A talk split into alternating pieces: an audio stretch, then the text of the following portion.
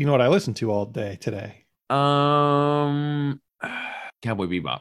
Cartoonist kayfabe. Oh, nice. They've been doing good stuff. They are reading the deposition of Neil Gaiman in the Gaiman versus McFarlane lawsuit Mm. because Gaiman created Angela and then McFarlane Right. made a trillion dollars off of her. Mhm. And so Ed is playing an attorney and Jim is playing Neil Gaiman.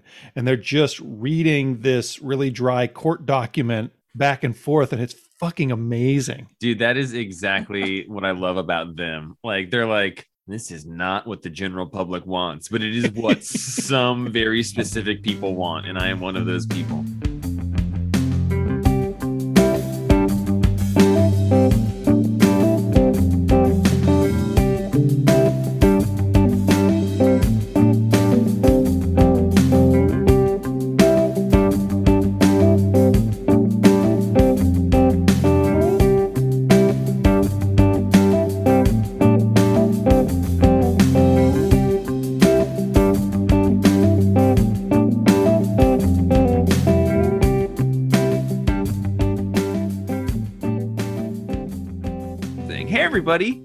Welcome to a perfectly acceptable podcast, the Pacific Northwest Comic Show.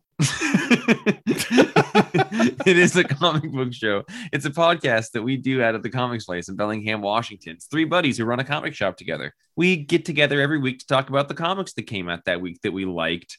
Uh, but mostly we just like to engage in a variety of tangents, either related to or unrelated to the comics that we read, the comic shop we run, or the comings and goings of our lives. Felt good to say that. I'm Jeff. I'm Django. I'm Roman. If I were to have to post a classified ad in the newspaper, I would, for this, I would say classified as ads, classifieds, wanted. Two buxom boys ready for adventure to record a comedy and comic book podcast. And in my wildest dreams, I don't think I could be lucky enough to have two people apply for that wanted ad that would be as talented and delightful to be around as the two of you. Thank you for joining me this week. Oh, I think you could find two better people. Uh, happy episode 249 from Will Elmer. 249 is an odd composite number. It is composed of two distinct prime numbers multiplied together and has a total of four divisors. I love math. Speaking of divisive odd composites, this week we saw our dead friend Django create a masterpiece of an image when he superimposed Fabio and Yanni onto the cover of an old Hardy Boys book.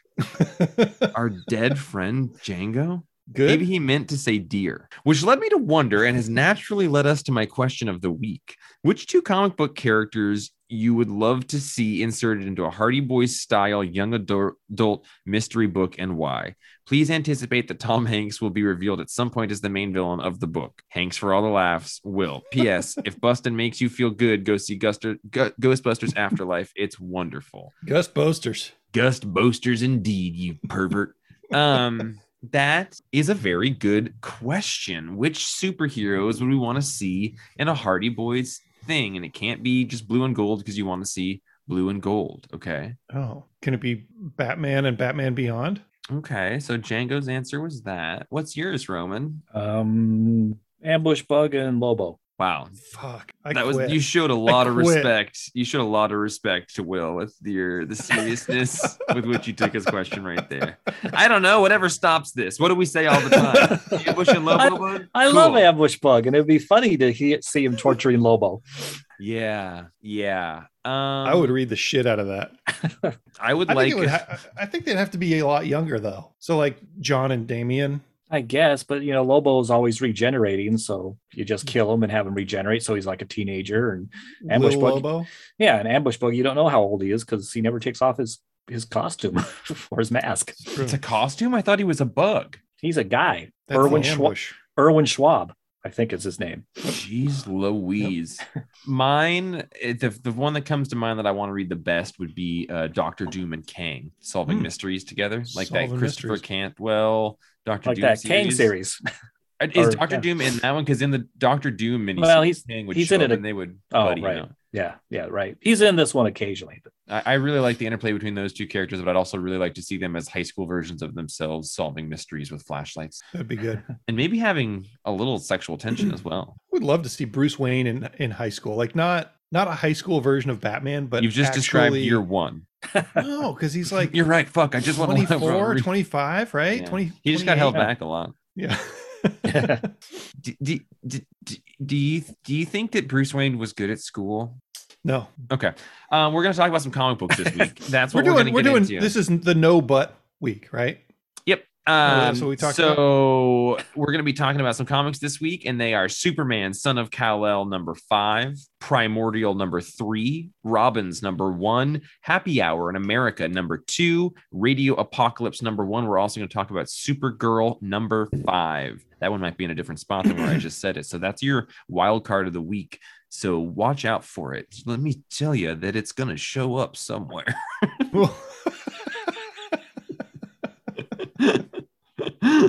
um, but before we get into that, a cool thing came out this week that I've been actually thinking about since I was 12 years old, which is 20 years now.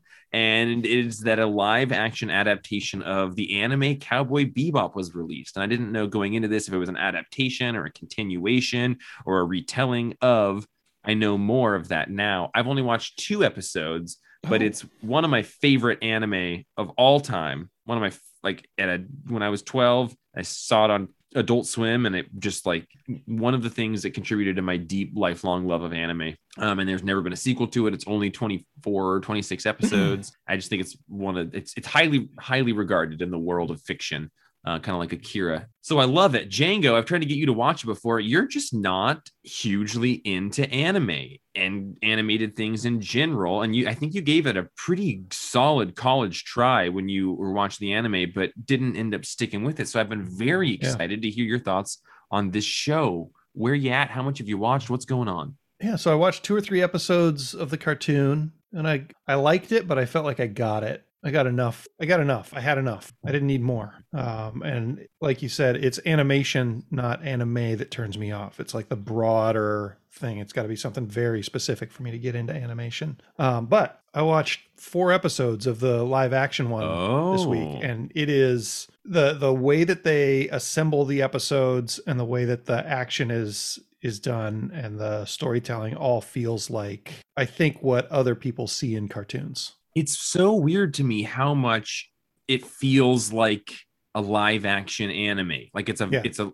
which I I couldn't I was trying to you know talk to Sean about it and he was like, "Yeah, I think the closest that comes to it is like the live action Tick show." And I was like, "Yeah, it's still pretty different, but I guess there's a kind of similarity in the like cartoonish realism. Like it's not the Cowboy Bebop thing's not overtly cartoonish, but like the way cameras exist and the Mhm. way shots are composed and people move and some of the humor like it's not like oh we're trying to make a gritty serious cowboy bebop live action thing it's like we're trying to make a live action animated it was just a very interesting execution from that perspective yeah and it's not like i don't know when you see 300 or sin Right. city it's like a transliteration of a comic book and this feels like they took live action tools and anime aesthetic Mhm. like fr- from all perspectives like storytelling and visuals and kind of really just made a live action anime it's i'm, I'm super impressed with it what is interesting to me is that like episode one is mostly an extended retelling of episode one of the anime with some elements of episode three and then Mhm. episode two is like got some episode four or something in it like it's, it's they're okay retelling almost shot for shot the first episode like that's awesome is it? Yeah. I I don't know. Is I was like, it it seems like I guess I assumed they were going to be telling very different stories or very different like kind of retelling of how these characters would get together and stuff. Part of me wonders like if you're going to make a live action version, make it its own thing. But I guess I could also totally see them being like, this is the proof of concept. It can be done. I don't dislike it. I just it's sort of it was sort, sort of surprised me. I guess if you're if you're gonna do something with source material that is precious to people, Mhm. I think you can do it a couple of different ways. You could do it like Walking Dead style, which is just a very straightforward television show that takes from the, the comic book and changes enough things to keep comic fans interested. Um, or you could do this, which is a sounds like a pretty straightforward retelling of the original story, but done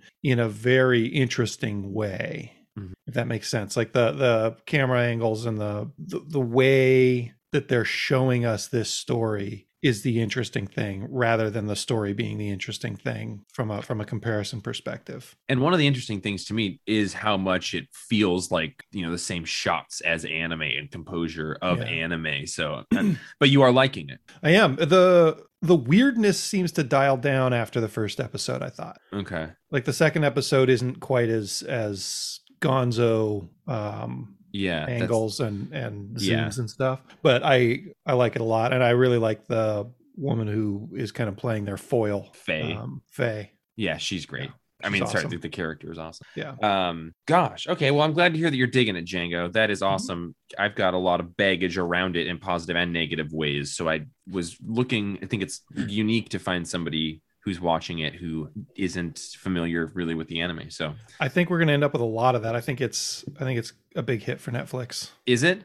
Yeah, I think a lot of people are gonna be turned on to Cowboy Bebop. Wow. Good. Where- I hope so because the anime is so fucking cool. Roman. Where does the uh, Cowboy Bebop animated movie fit in with everything? between episode like I think 24 and 25 of the anime. It just Oh. sort of slides really nicely Huh. between two episodes of the the original series. Although the first opening scene of this show is basically the exact same as the opening scene of the movie. Hmm. Oh, that's my only experience of Cowboy Bebop is Is the movie. the movie? movie. Yeah, It the movie is like a bad episode of the show. Um, yeah. I, I it's got still to I got to admit, good. yeah, I wasn't I wasn't all that impressed. I kind of No. felt like Django did, where I where I was like, oh, okay, well, I don't need any more of that, but Yep, it was exactly. entertaining. I would say it does take five episodes of the anime to get through it, which is a fifth of the show. But there's a bunch of like crime syndicate stuff that really boils in into the fifth episode. It does feel very like I think Django would like to me though. This show because it Yeah. leans a little bit more into the noir than the cartoon does, and oh, Yeah, it's got some it's got the- some great noir stuff. Like you're only two episodes in. I'm yeah. I'm four, and it's there's stuff that they're doing in there that is just like perfect homages to crime noir movies. But there is a ton of crime noir in the in the anime. I do. Yeah. I will always try and get you to watch more of that show because it is it is very very great. I Roman, I think you would love it too. Um, the I think the first ish episode of the anime is one of the most perfect like first episodes of a television show. It's just like twenty minutes, captures the tone and feel of a thing so well. So I was I was glad to see that they reused that story. What do you think? Should we get into this with one of the biggest comic releases in the last recent chunk of time? Superman Son of Kal-El by Tom Taylor with art by John Timms. Hi-Fi Colors. Hi-Fi colors. High flying colors. This is the episode, the issue that had been advertised. Oh gosh, like a month and a half ago, that then caused all of our Super Bowl or Superman Son of Kal El issues to sell out. Fortunately, we had quite a few of them. Um, but this is Tom Taylor's run on Superman. This is the one where Superman kisses his male friend, whose name I forget right now. But there's a couple covers showing the romance. It was Superman's first male kiss, and the media went pretty wild with it. Yeah, and the rest of the story was pretty good too. Yeah, pretty good is how I would describe this series so far. Yeah. As a whole, like I love Tom Taylor. I want to like this one a little bit more than I do because it's I think kind of the weakest of the current because he's got like three or four books coming out right now. Mhm. And I think it's partially in part due to like the art isn't stupendous. It's fine, but it's like pretty muscular, angled 90s kind of DC house style. And it's it's I feel like it's been a couple of issues since we were spending time with characters and really feeling motivations and directions and causes for things. I feel like these last two issues of this story have moved pretty quick and are kind of uh pulling me along with it rather than me feel like it's organically going in the direction it is particularly like with the villain stuff and the bad guys showing up. And that that's the part that i sort of be like oh right yeah there's like a group and they're shuffling them up with superpowers and throwing them in them or something I mean the the the Superman part of the plot is basically it's basically uh All-Star Superman, right? Like he's been poisoned with sun radiation and his powers are getting kind of frisky. is that what's going on here Isn't that isn't that why he's oh at the very can end hear so much? No, like the Oh. whole the whole reason he's running around the world trying to do yeah sorry in this issue one of the people he's trying to save is like a giant sun that exploded so he got overcharged with power a bit and he had to work through that yeah. Yeah, kind of amplified his stuff because he was so close to a sun ray. But yeah, like the villains, eh, that's you know that sun guy is one of a couple people who's been shown up to have superpowers that are sort of being forced to be out of control or triggered by stress. Mhm. And that kind of thread is something I've been. It's a little bit harder to find, but I, again, I'm more interested in the personal stuff anyway. So I did. Yeah. I thought the moment that they had leading up to that moment was pretty sweet, and I it was very believable. a lot of people wearing uh, masks in here too. Yeah, but some of it looks like it was last minute photoshopped on. Was the Really? feeling I I don't know. There's some pages particularly felt like, oh, that doesn't bend at all with the face. Like that looks like Dude, do you think do you think artists take a pay cut when they don't have to draw two thirds of every face? I should hope not. uh, yeah, I, I I thought that the the kiss scene was was pretty solid. Um, yeah.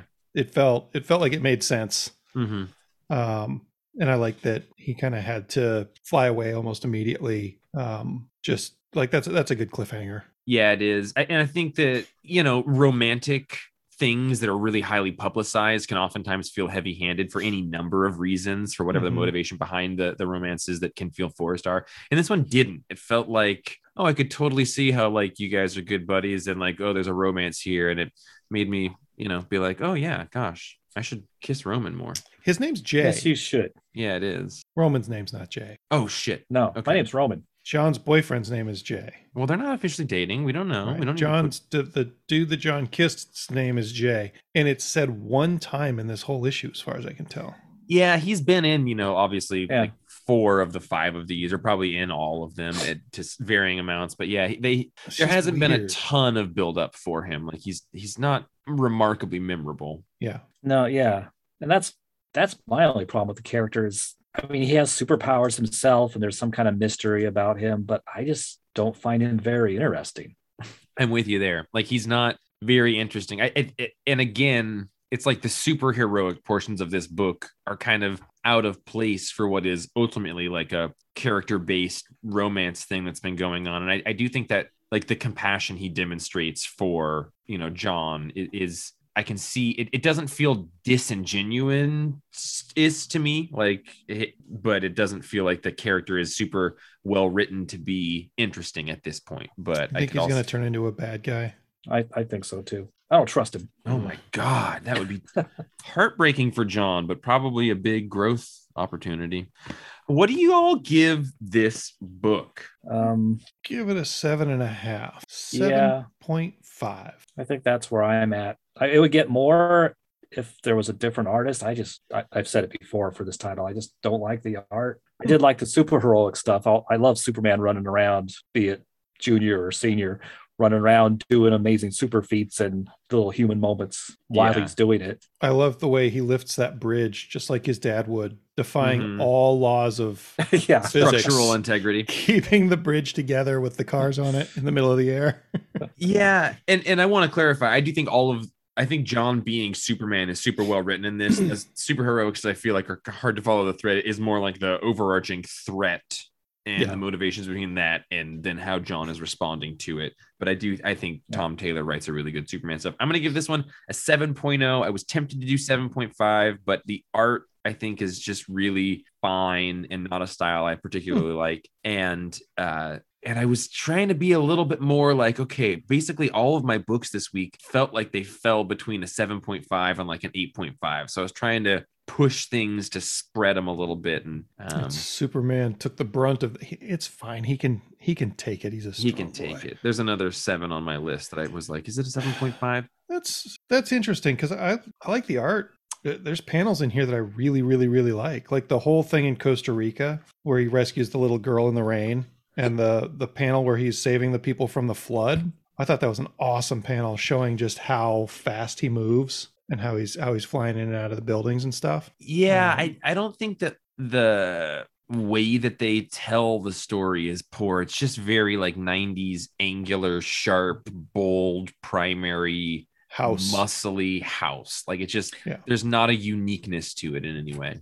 Yeah. Yeah. and, and the main thing I don't like about the art is actually the faces. And on that page, there's not that many faces that are Hmm. that are central to the the page. That's fair. but not bad, just unremarkable. A book that I gave a very high score to, and when I made my scores, I assumed it was my highest of the week, but then I found another book that actually had the same score, Primordial number three, Jeff Lemire, Andrea Sorrentino. Now, because of the cyber hacking, the uh, the machinations of the bad folks, Diamond got hacked and threatened. and threatened cybersecurity is important.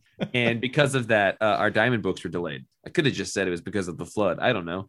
But uh, Who knows? because Diamond books were delayed, we got them late. Roman didn't get this one. So um, Django and I are going to talk about this. I didn't realize that going into this. So uh, apologies. But this was maybe my favorite book of the week. Um, this has been following the primordial book by Lemire and Sorrentino, and that's the the monkeys that got sent to space, as well as Laika, who disappeared, actually got taken to some kind of crazy white space beyond our reality, and uh, It's We 3 1963 in space. it's but it's also so good. I've liked both issues of this series, but this was the one to me that really people would show up and I would remember them and I remembered motivations and Mhm. this was where it all kind of like started to gel and feel like a story that didn't take any working to remember or fit together. He's so good at that. Jeff Lemire, Jeff Lemire, like if you if you told me what happened in this issue, I would think you could do that in 10 pages tops. And this book didn't feel like a tiny amount of story. It felt like a whole lot of story and it felt it felt like a like a full on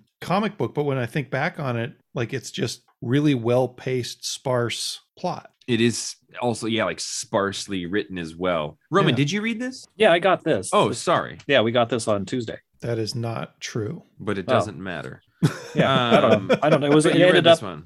Yeah, it, it came home with me on Tuesday. I could have sworn. I don't know, but yeah, I read it. Um, okay, cool. Well, then monkeys and dogs, eh? Pretty good. I know you and I like animals. M's and D's. Isn't that a drug? Um, I did this. This one, last issue and this issue are my favorite ones of the series. Yeah. Um, God, especially in the part when the the one I forget the monk the two monkeys' names. Um, Mm, yeah. But when the one monkey gets its its kind of intellectual boost and it has that Able. far that far out scene in the middle. um, yeah. The big change. Django, how did you deal with this scene literally having a Mobius strip sequence in it? I know you don't like those. What I did is I chuckled and thought we're going to talk about this on the podcast, and I ought to Mhm. think of something funny to say about it. Uh-huh. And that's what I settled on. I chuckled and I You don't like Mobius strip? I thought you I thought you did like Mobius strips. I fucking hate Mobius strip scenes, Roman. It was it was Promethea that done me in. But then It's a pretty common motif in comics. but then you Yeah. come around and you end up liking Mobius strips because because they're Mobius strips. Oh, Roman. I- you. My big problem is that the way that they're walking in the center panel does not put them at the top. The reading order's all wrong. Actually, that one that did throw me a little off It too. 'cause did me like, as wait well. a minute, they're going It the wrong as well. way. Yep. Yeah. Yep. they, they should expect end more up, from Andrea. yeah, they should end up upside down, but you know, facing downwards. Mhm.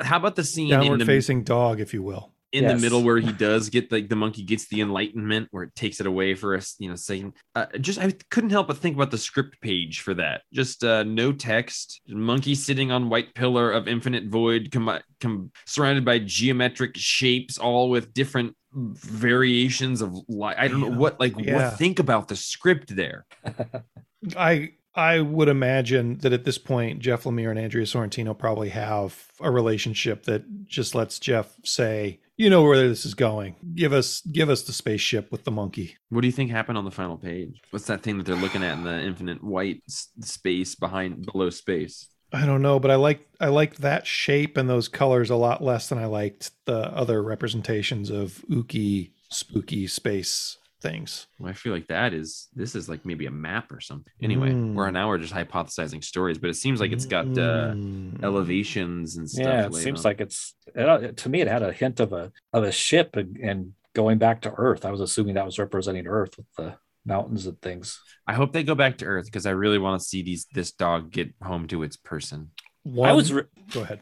oh, I was really curious in this because the, they get the big change and then they're smart and everything. But I was really curious because when Laika expresses what she thinks of as home, it's the Russian scientist woman that took care of him. And then all three of them confer what they think of as home and it shows the earth. And it's like, wow, wait, well, I want to know how these monkeys and dog have a concept of Earth. Do you ever read Flowers for Algernon, Roman? This is just Flowers for Algernon in space with dogs. Oh God, it's going to end tragically then. Yeah, they're gonna get they're gonna get their implants removed, and and then you're not gonna be you're not gonna know if you should be sad because they made it home, but they're not smart anymore, or if you should be happy that they're not dead. Spoilers for Flowers for Algernon and all the comics we'll be talking about this week. Um, what was your score for Primordial? Mine was a nine. The feels that they packed into this book and my love for what they're able to do with the storytelling and Andrea Sorrentino's particular art style is just unlike anybody else's. And it's nice to see this much Andrea Sorrentino with the lights turned on. I think mine. Oh, eh. go ahead. No, Ah, ah, ah. not gonna. Um, I think mine was probably an eight point five. Laika's my favorite. I wanted more Laika, Me too. I'm more Laika, less monkey. Mm. I'm gonna say I'm gonna say nine also. Jeff Nine. Lemire just gets under my skin, and Andrea Sorrentino always, always, always impresses me. Even when I can see the Photoshop trickery he uses, I'm I'm impressed with the process rather than irritated that I can see through it. Django, on the cover of Robin's number one, uh, which is a, the book that we're going to be talking about next, which is written by, I believe, Tim, Tim Seeley, baby. Trying to find, oh, and then art by Baldemar Rivas. On the cover, it says Round Robin DC winner. Do you know what that is? I don't. Do you? No, I don't. Would you mind looking it up while I talk? You- Just I want to know what yeah. that is and what this book is uh, related to.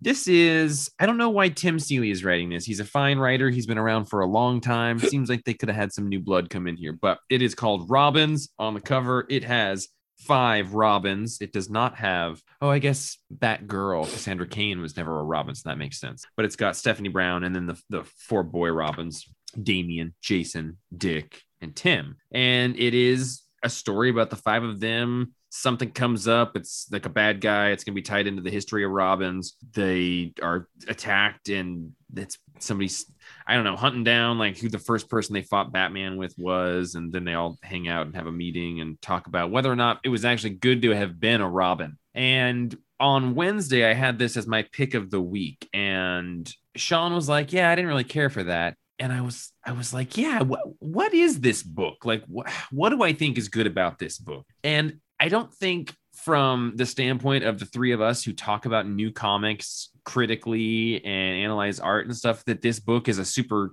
good or high scoring book, but what I do think it did really well was showed us five different Robins and gave them all a very specific and unique voice and look. And I do think that we take for granted how much we know as people who work in comic shops. And I think that the average person that walks into a comic shop would be pretty stunned to hear that there have been five Robins.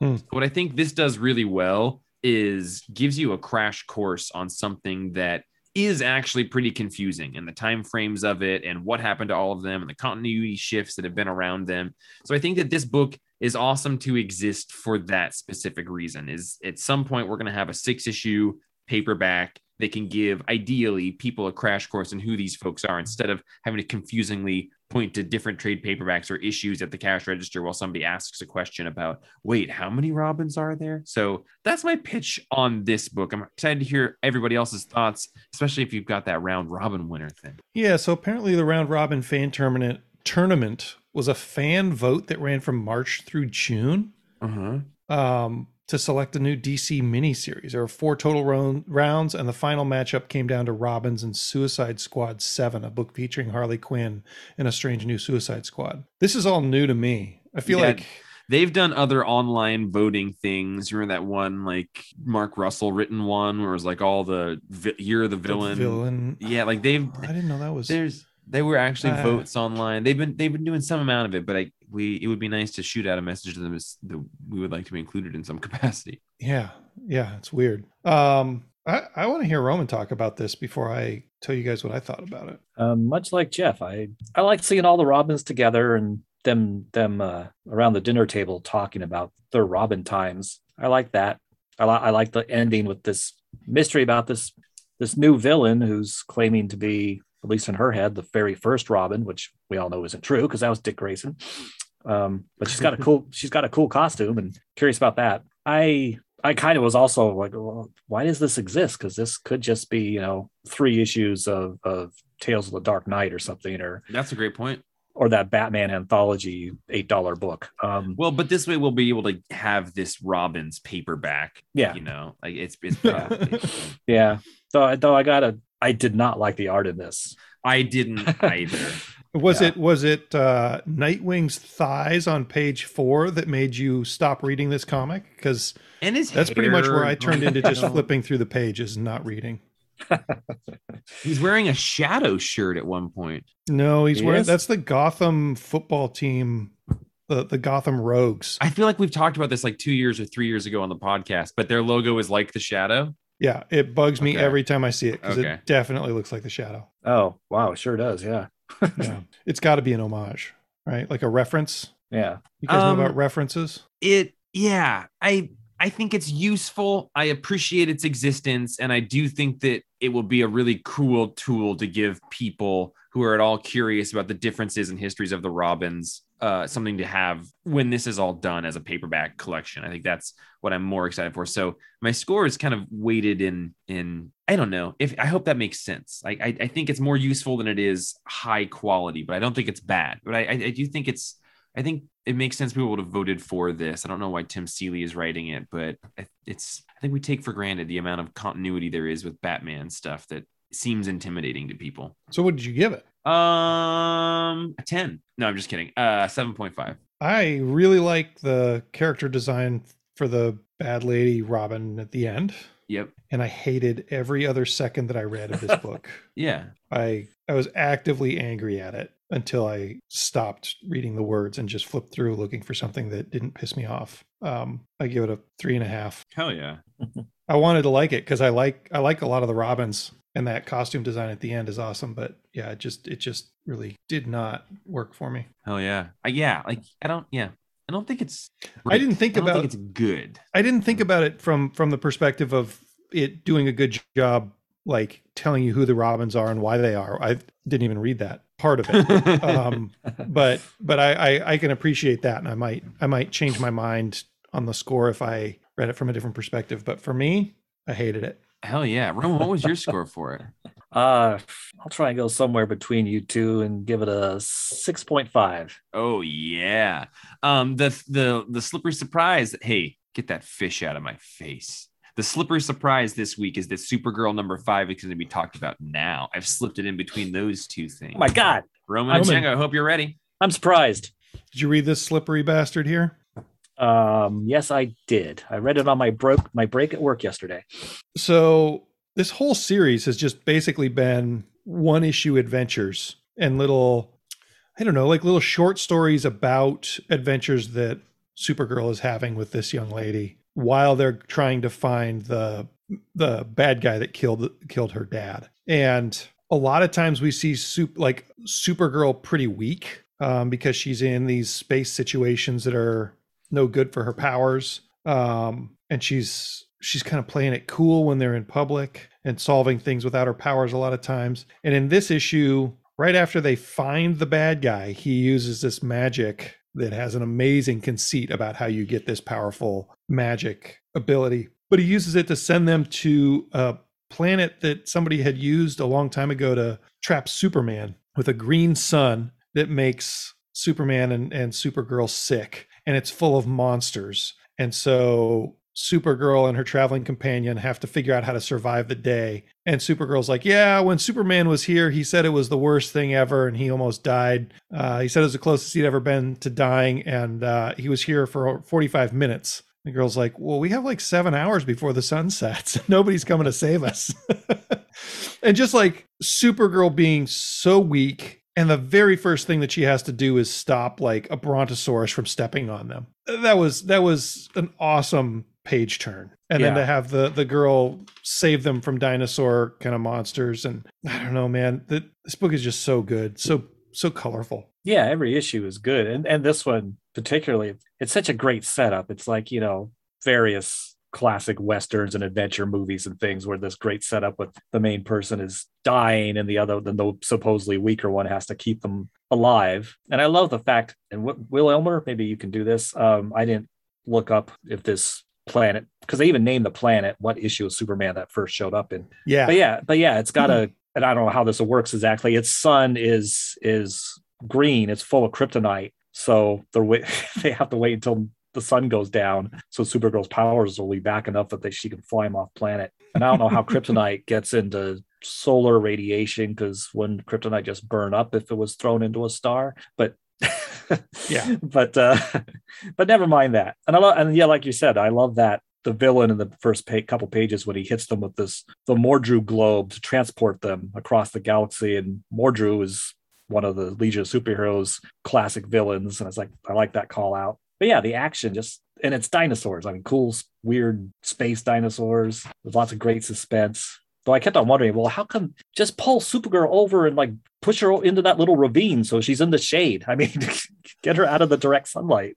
Yeah, I was thinking about that too, but you know, maybe maybe it, the directness of the sunlight doesn't matter. Yeah, yeah. you know, you'd I have mean, to cover her up completely, and Yeah, I kept on hoping they'd try and find a cave or something. But yeah, she's busy the- fighting dinosaurs. yeah, and the fact that Superman was only there for 45 minutes and he didn't even save himself. The Justice League showed up to save him.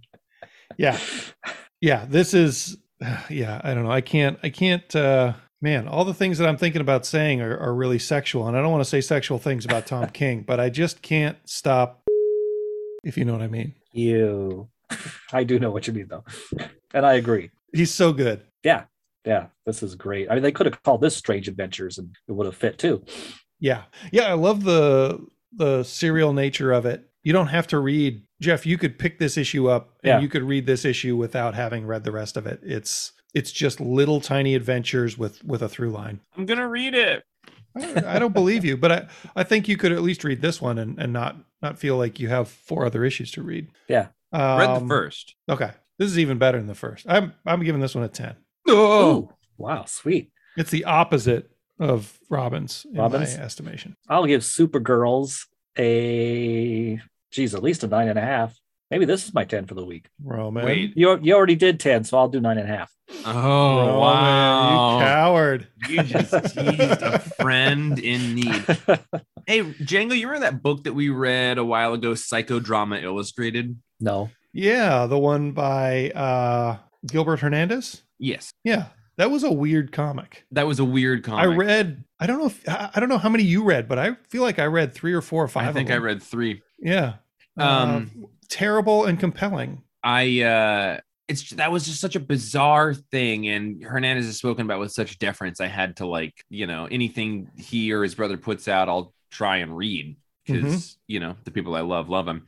And there was a weird, compelling thing about it, even though it was just weird. Yeah. This week, a book called Happy Hour in America came out, and I felt about it the way I felt about that, except this one had super incredible art that I don't know how to describe. It is so weird, but it looks like a Charles Burns or a Daniel Clowes looking art. hmm It's black and white. It is particularly, it's like two stories, and there's like 10 pages in the middle of like fake action figure model kit ads from the It's so awesome. 60s and it's all labeled and there's all this insane text and like very Chris Ware esque. Uh huh.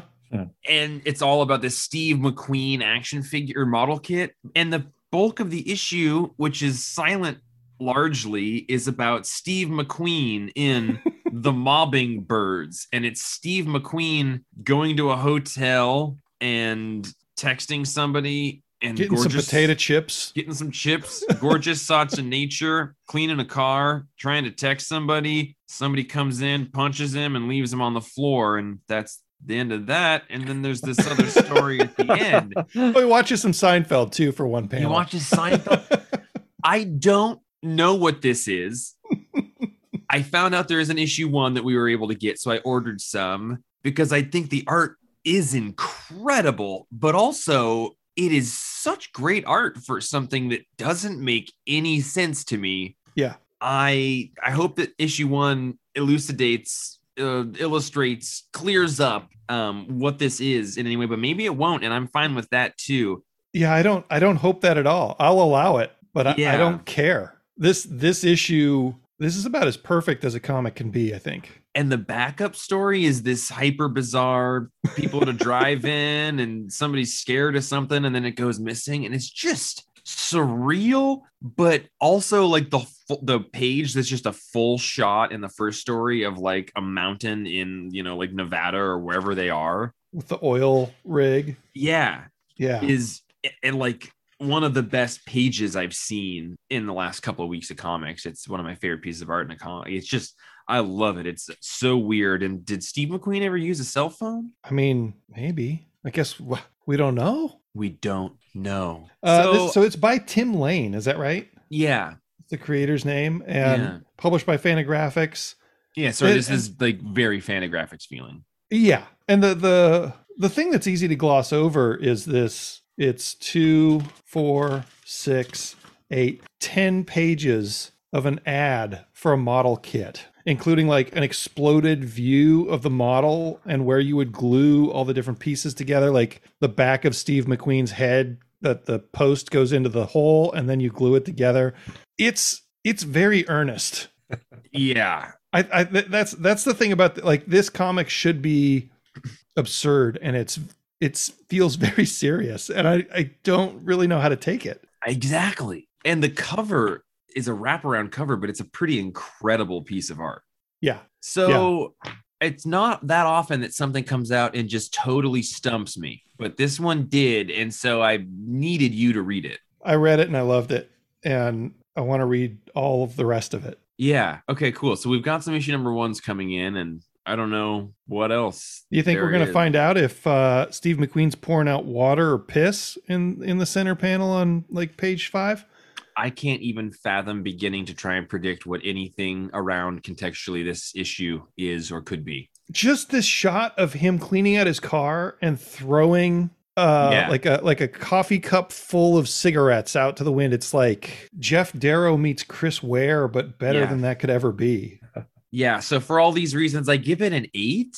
Is that high enough? I don't know. Everything about this confuses me in a way that makes me want everyone to come and look at it. i mean i could see an argument for a, a perfect 10 but i, I know. can't i can't quite do that I can't quite either because I don't, I appreciate it, but I think that there's somebody out there that is like, this is the best thing that I've ever read in my entire life.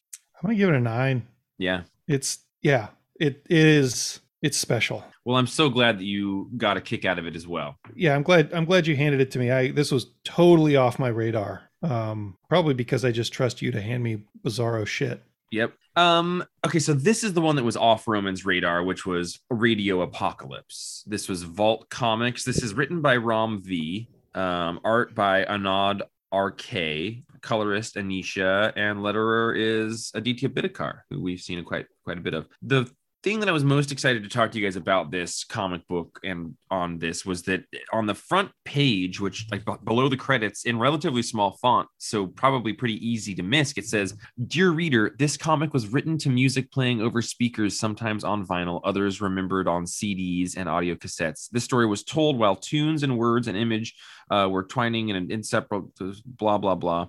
Um, I want you to find that sonic, uh, I want you to find a song on your iPod or phone or computer, uh, wherever you listen to music, when anyone in this comic book is listening to a song or there's a song indicated on it. So he's basically like guilt trips you into saying, like, music was a part of this creation. If I'm going to give you a good story, you got to agree to go like find it on your thing and listen to it while you're reading things. Lots of things have done like, hey, at the end of this comic, there was a playlist that this was tied to. Uh, my name's should- matthew rosenberg Rosenberg or even Murder Falcon guy, you know, Yeah. like um and then other times it's like we, we it's already the playlist is on Spotify or other time everyone does it kind of a different way. But what this is basically done is there are pages where there's like a record on a table and it says Muse blackout. So I was like, all right, fine. And I got my phone out and I listened to it while I read. And it only happens two times in this issue. okay good uh, we're on the same page Yep. Um, so even maybe more than the issue itself, I was curious just everyone's thoughts on that mechanism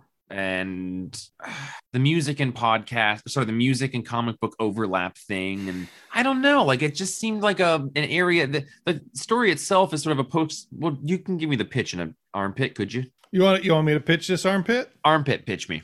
Uh, so if you're hanging out in an armpit and somebody comes into the armpit with you and you got just the time it takes to get from the arm to the pit to explain it, it's uh post-apocalyptic world. After dark, some sort of cancery, slippery-looking meat dogs come out, and so you don't want to be on the outside of the walls of the little villages and encampments. Uh, mostly, we're following some people in an encampment and a couple of people who are trying to get from um, outside to the inside, but one of them's got a fucked up leg, and they get they get separated because it's almost dark, and one of them runs into the the place, and they have a conversation over the radio um, before it seems like the one of them doesn't do well outside of the the gates. Very Um, succinct, right from the wrist to the armpit. I loved Yep, armpit town. it. uh, Um, well done. I thought the art was really interesting. Sometimes kind of hard to grok. That is exactly how I felt. It within the first like three or four pages, I did feel like I don't know if I like this. It reminded me of like um Tocchini's art, the guy who did Low Uh-huh. and did a chunk of Remender's X Force run, which is like so ethereal and kind of wavy that it nothing really feels like it exists in a physical space. Bits of it felt like Paul Pope with the table being shook while he draws. Yeah, there's like a particularly a part where like somebody falls and gets squished by a bookcase, and that whole Mhm. part is very confusing to follow. but also like some Sean Murphy kind of faces. There's there's a there's a probably And- four distinct styles in here. gross that exaggerations of like yeah body perspective. But yeah, by about halfway through, I was really enjoying it. It, it was Mm-hmm. just sort of it took a degree of like needing to familiarize yourself with the language, and then it was it was very Yeah. good. Um, okay. So Jeff, yeah, we read comics at different speeds. yes, I put on that Muse song as soon as it came up. yeah. I wouldn't have done it if you hadn't told me that that that was a cool thing to do. I didn't Um, even necessarily say it was cool. It was just saying it asked us to do it. So I assumed that you wouldn't. No, I assumed Roman wouldn't. I thought you might, and I was going to be the one that did. I normally wouldn't, but Mhm. since you pointed it out, because I, I'm not reading two Extra sentences in, yeah. The, in the inside it was a cover. I. Shit I, to do, bro. I bailed out of reading it all on this podcast, and then got kind of lost. But Um, so I put on the Muse song and played it one and a half times before I got to the Bruce Springsteen song, which I played half a time before I got to the end. Okay, so I read a lot slower than you. I played the Muse song and then had several pages and minutes of silence until I then got to the Tom Bruce Springsteen one, and that one lasted me right about till the end. Okay. Okay. What I- I, I, go go ahead. Well, so in the world where you can be like creating a Spotify playlist for listeners to listen to, or put it in the back, or even be just like J.H. Williams III and make a long list of the albums that you're listening to, I think that this is the most interesting way to do it because instead of just having a list, there's an interactive component. You're looking for these references to find them. I also think that it works for the flow of reading a lot better because it leaves space for if you are a slow reader, the song ends, but there's these sync up points where it tells you what to listen to because the reference is hidden there. Mhm. So you got to find it. Key Whereas frames. if I'm a slow reader and I've got the playlist on, you know, I'm going to be at a very different spot at the end of the issue than other people were. So the whole Mhm. aspect of it syncing up doesn't work as well. So I think this is a really good mechanism for that. And I think the issue itself wouldn't have been nearly as interesting to me if it weren't for that aspect of interaction or engagement that it was, you know, causing me to have with it. So I, you know, I I would have probably been like, yeah, that was a fine issue. We read a lot of issue number ones on this podcast, and and Mhm. I would say it was fine. But the the act of like this level of like looking for songs and seeing how they sync up is something that's got me excited to actually read more of it. That being Yeah. said, um, I would have loved like one more instance of it in here, Yep. like Yep. three, like two seems like a little like I don't know, but I wonder if we didn't miss one, buddy. Yeah, possibly. Because he kinda- specifically says like if anyone references it or like a background or you know Yeah, Um, possibly. I I went through it again afterwards and looked for it and didn't see any, but there could be like visual, metaphorical, you know, like I don't know, people with so red shoes. I don't know. there's there th- I- think this is a really cool idea. I think that it for me it added a second layer of judgment Yep. when I'm reading it because I don't know that Muse song well enough to be reading it and not also listening to the music. If it had been a Tom Waits song, that would have been background sound to me and I would have understood the mute the the mood. But having to have that chosen for me as a song that I don't necessarily know was uh I don't know. I I I- just feel like it's an extra level of unpredictability for Ram V to to be writing for, and I I don't know if that's good or bad, but it it just it seemed bold to me. I totally agree. I think that the way that I was processing it is that it kind of adds a level or a layer of separation between me and the act of reading the comic because Mhm. I'm also now because I also had not I didn't know either of the songs. So it I was simultaneously processing music and then processing the comic and then processing the experience of having the music with the comic and Yeah. sort of evaluating do I think this is a good song for it? What do I think he thinks this song means to like all of it Mhm. um ultimately increased the amount of processing like meta processing i was doing of the comic and and i kind of struggle with my add whatever um causing me to be thinking about non-comic book related things while i'm reading comics as it is Did so you did you just get impatient talking about ADD? and try to abbreviate it um so so yeah um i question the idea of people combining comics and music together for you because i'm also pretty set like distracted by words in music i listen to Right. instrumental stuff while i read but so that the words were distracting so that is a whole as a whole thing i'm still eh on but i think this is the best instance of doing it uh that i've come across yet yeah, yeah. so i give it a nine for the combined experience I'm gonna give it an eight and a half. I like um, I think I would probably read two or three issues of this even without the gimmick. yeah And I, I don't mean gimmick in a bad way. no no yeah um, but it's it's definitely uh, even without the added value of being told what to listen to while I read it. Jeffrey's in the basement mixing up the piss drink. I'm in the spaceship listening to hoobastank Hoobastank. um okay everybody it's time it's time now to move to a different portion of the podcast i hope that you are ready for it roman do you know what it is the movie portion. no The, the movie shots. Let's do movie shots. I didn't say poll yet. oh roman roman He's quick. paul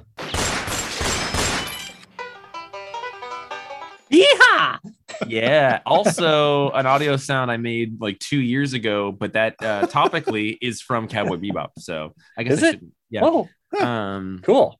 yeah Um, Interesting. It's buckshot time. Django, my phone's battery is low, but oh, I'm going to do you a favor, my friend.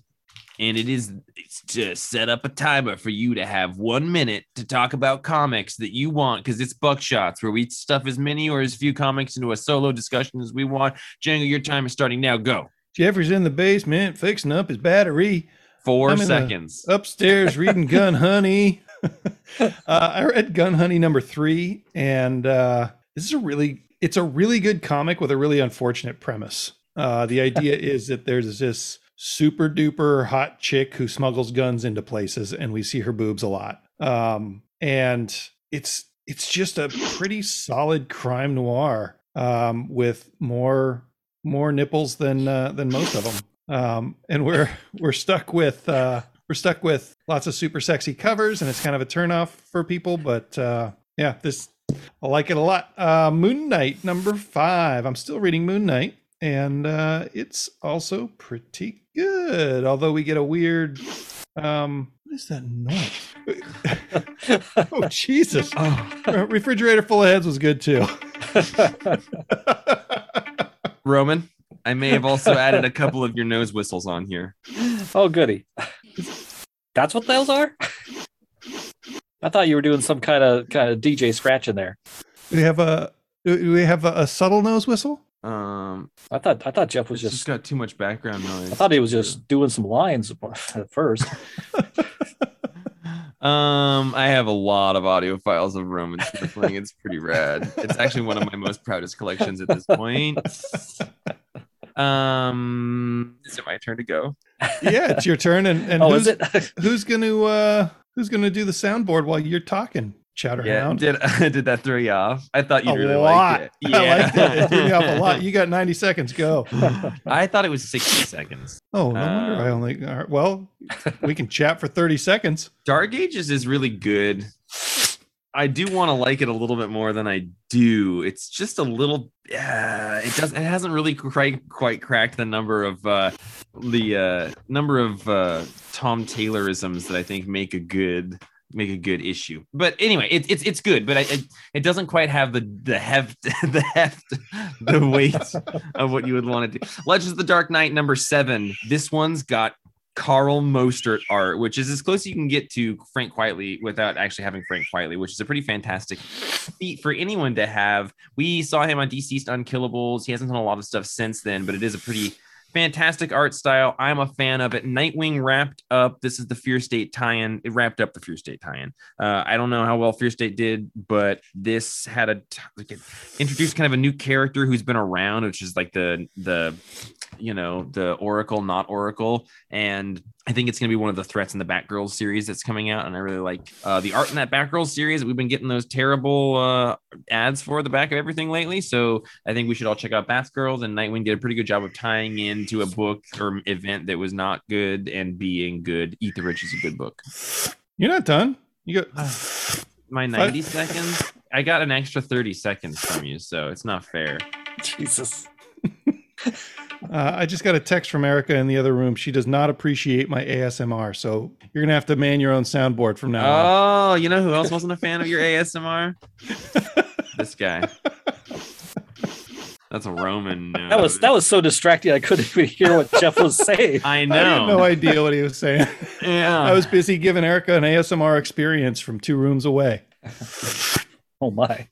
okay. Yours is a lot louder. All right. Okay. You Yeah, it is. you are a destructive force. Okay. Mine was just like a voice from on high. I'm You like a just- bull in a china cabinet. Yeah. Yeah. He's okay, Bat- Roman, He's the Bat-Mite of the store.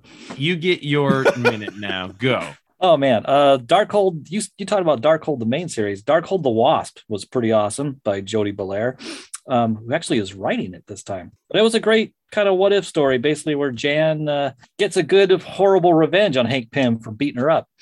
Um, Blue and Gold number four.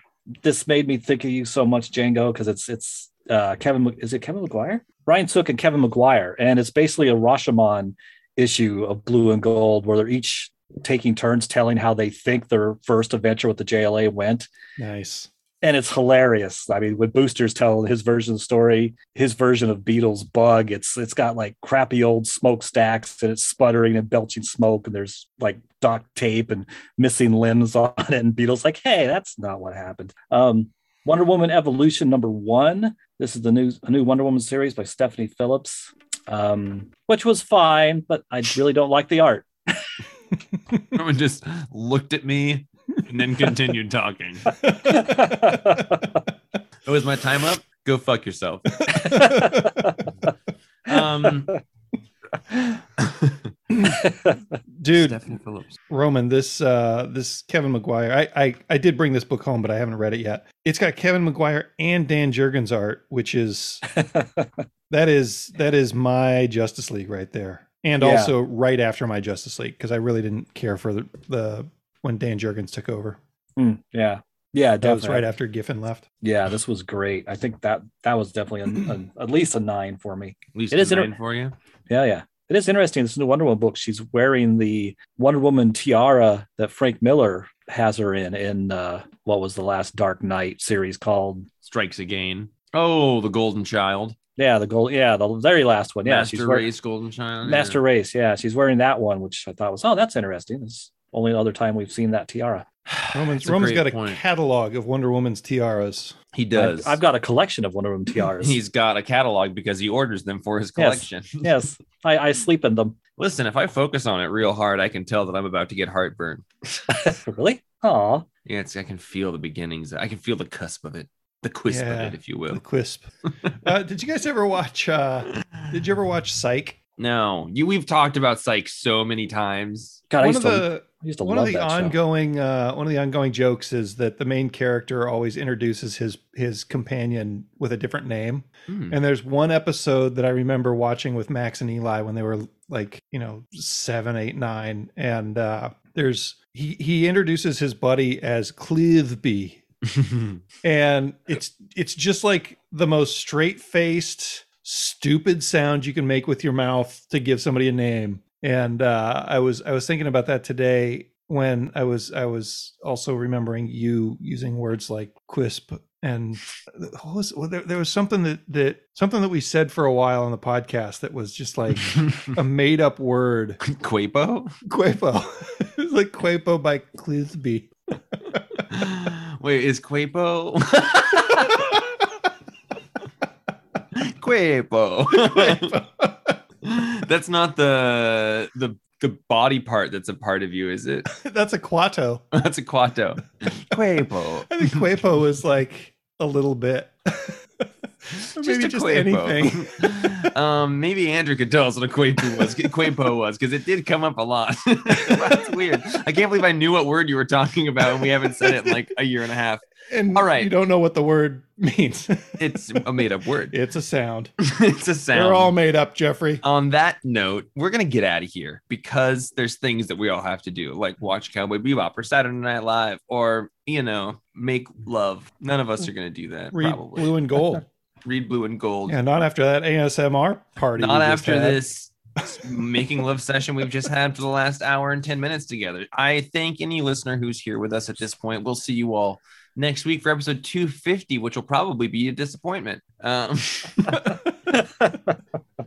Should we? You want to get some famous people on for 250? Yeah, sure. Yeah. All right. All right. Ro- I, I got Roman Statler's phone number. Yeah, is it just going to be Bob Dylan? is it just gonna be Bob Dylan? Like that wouldn't be the biggest thing that's happened to any of us ever. Is it just gonna be Bob Dylan? I read Superman one time. Good guy. care for it. I was up in the offices with Siegel and Shuster when it happened. Actually, most of the time. hey, I, I before we go, can I get one wiggle out? Yeah. I saw Eternals. Oh. In Eternals, Oh. somebody references Superman, Yeah. which means that the DC universe is stories in the Marvel universe. Yeah. Or it means that Disney's buying DC and So this is know. that thing that you do at your questions at the end of like, if this were this in this, what would it be? It it was my favorite part of the movie. How did you like the design of the Celestials? I thought it was pretty good. I'd like them to be more robot, less meteor. But yeah. uh, eight eyes, four on each side, good enough for me. Yeah. Glowing? Uh, don't they have odd numbers eyes a lot of the time? Whatever it is, that that main one I really really liked. Yeah. Um, on that note, thanks for listening. You can get us a podcast email or an audio file, and we would love you to do that. You can email it to us at jeff at thecomicsplace.com. It's my work email. It's tied to this podcast. you okay there? I burped when I said podcast. How's your heartburn? It's coming. and uh, we would love that. If you had thoughts on Cowboy Bebop, please let us know. If you haven't watched the anime and you watched the show, I want to hear your thoughts, just like I tolerated Django. Listen, Clisby, you just take it down a Quapo, all right? All right. You get the quisp off my blanket. Um, on that P note, or F. I am always Jeffrey. And I'm sometimes Roman. I'm Django. Uh, you know, guys, I was wondering um, if you could give any superhero a different superhero's slogan, what would it be? We'll see y'all next week.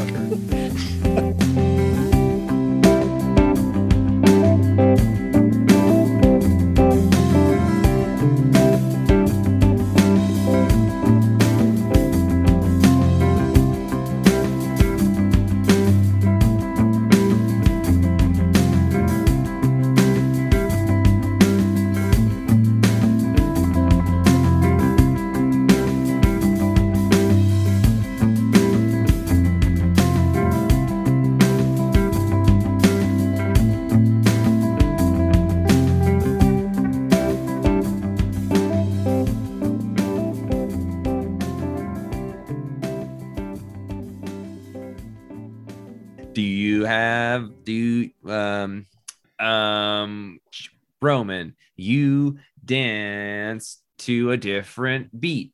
What is the name of your childhood street? Which one? Okay. You don't need to be an asshole. W Okay. H. Okay, Deal Street. H. I farted. Damn it. It's all falling apart. I didn't live on Uh, I. I wish I lived You, on you, I, I farted you, Street. you, you. Deal Street. good. Deal Street. Hey we everyone. start this thing Let's what? start this thing. Let's start this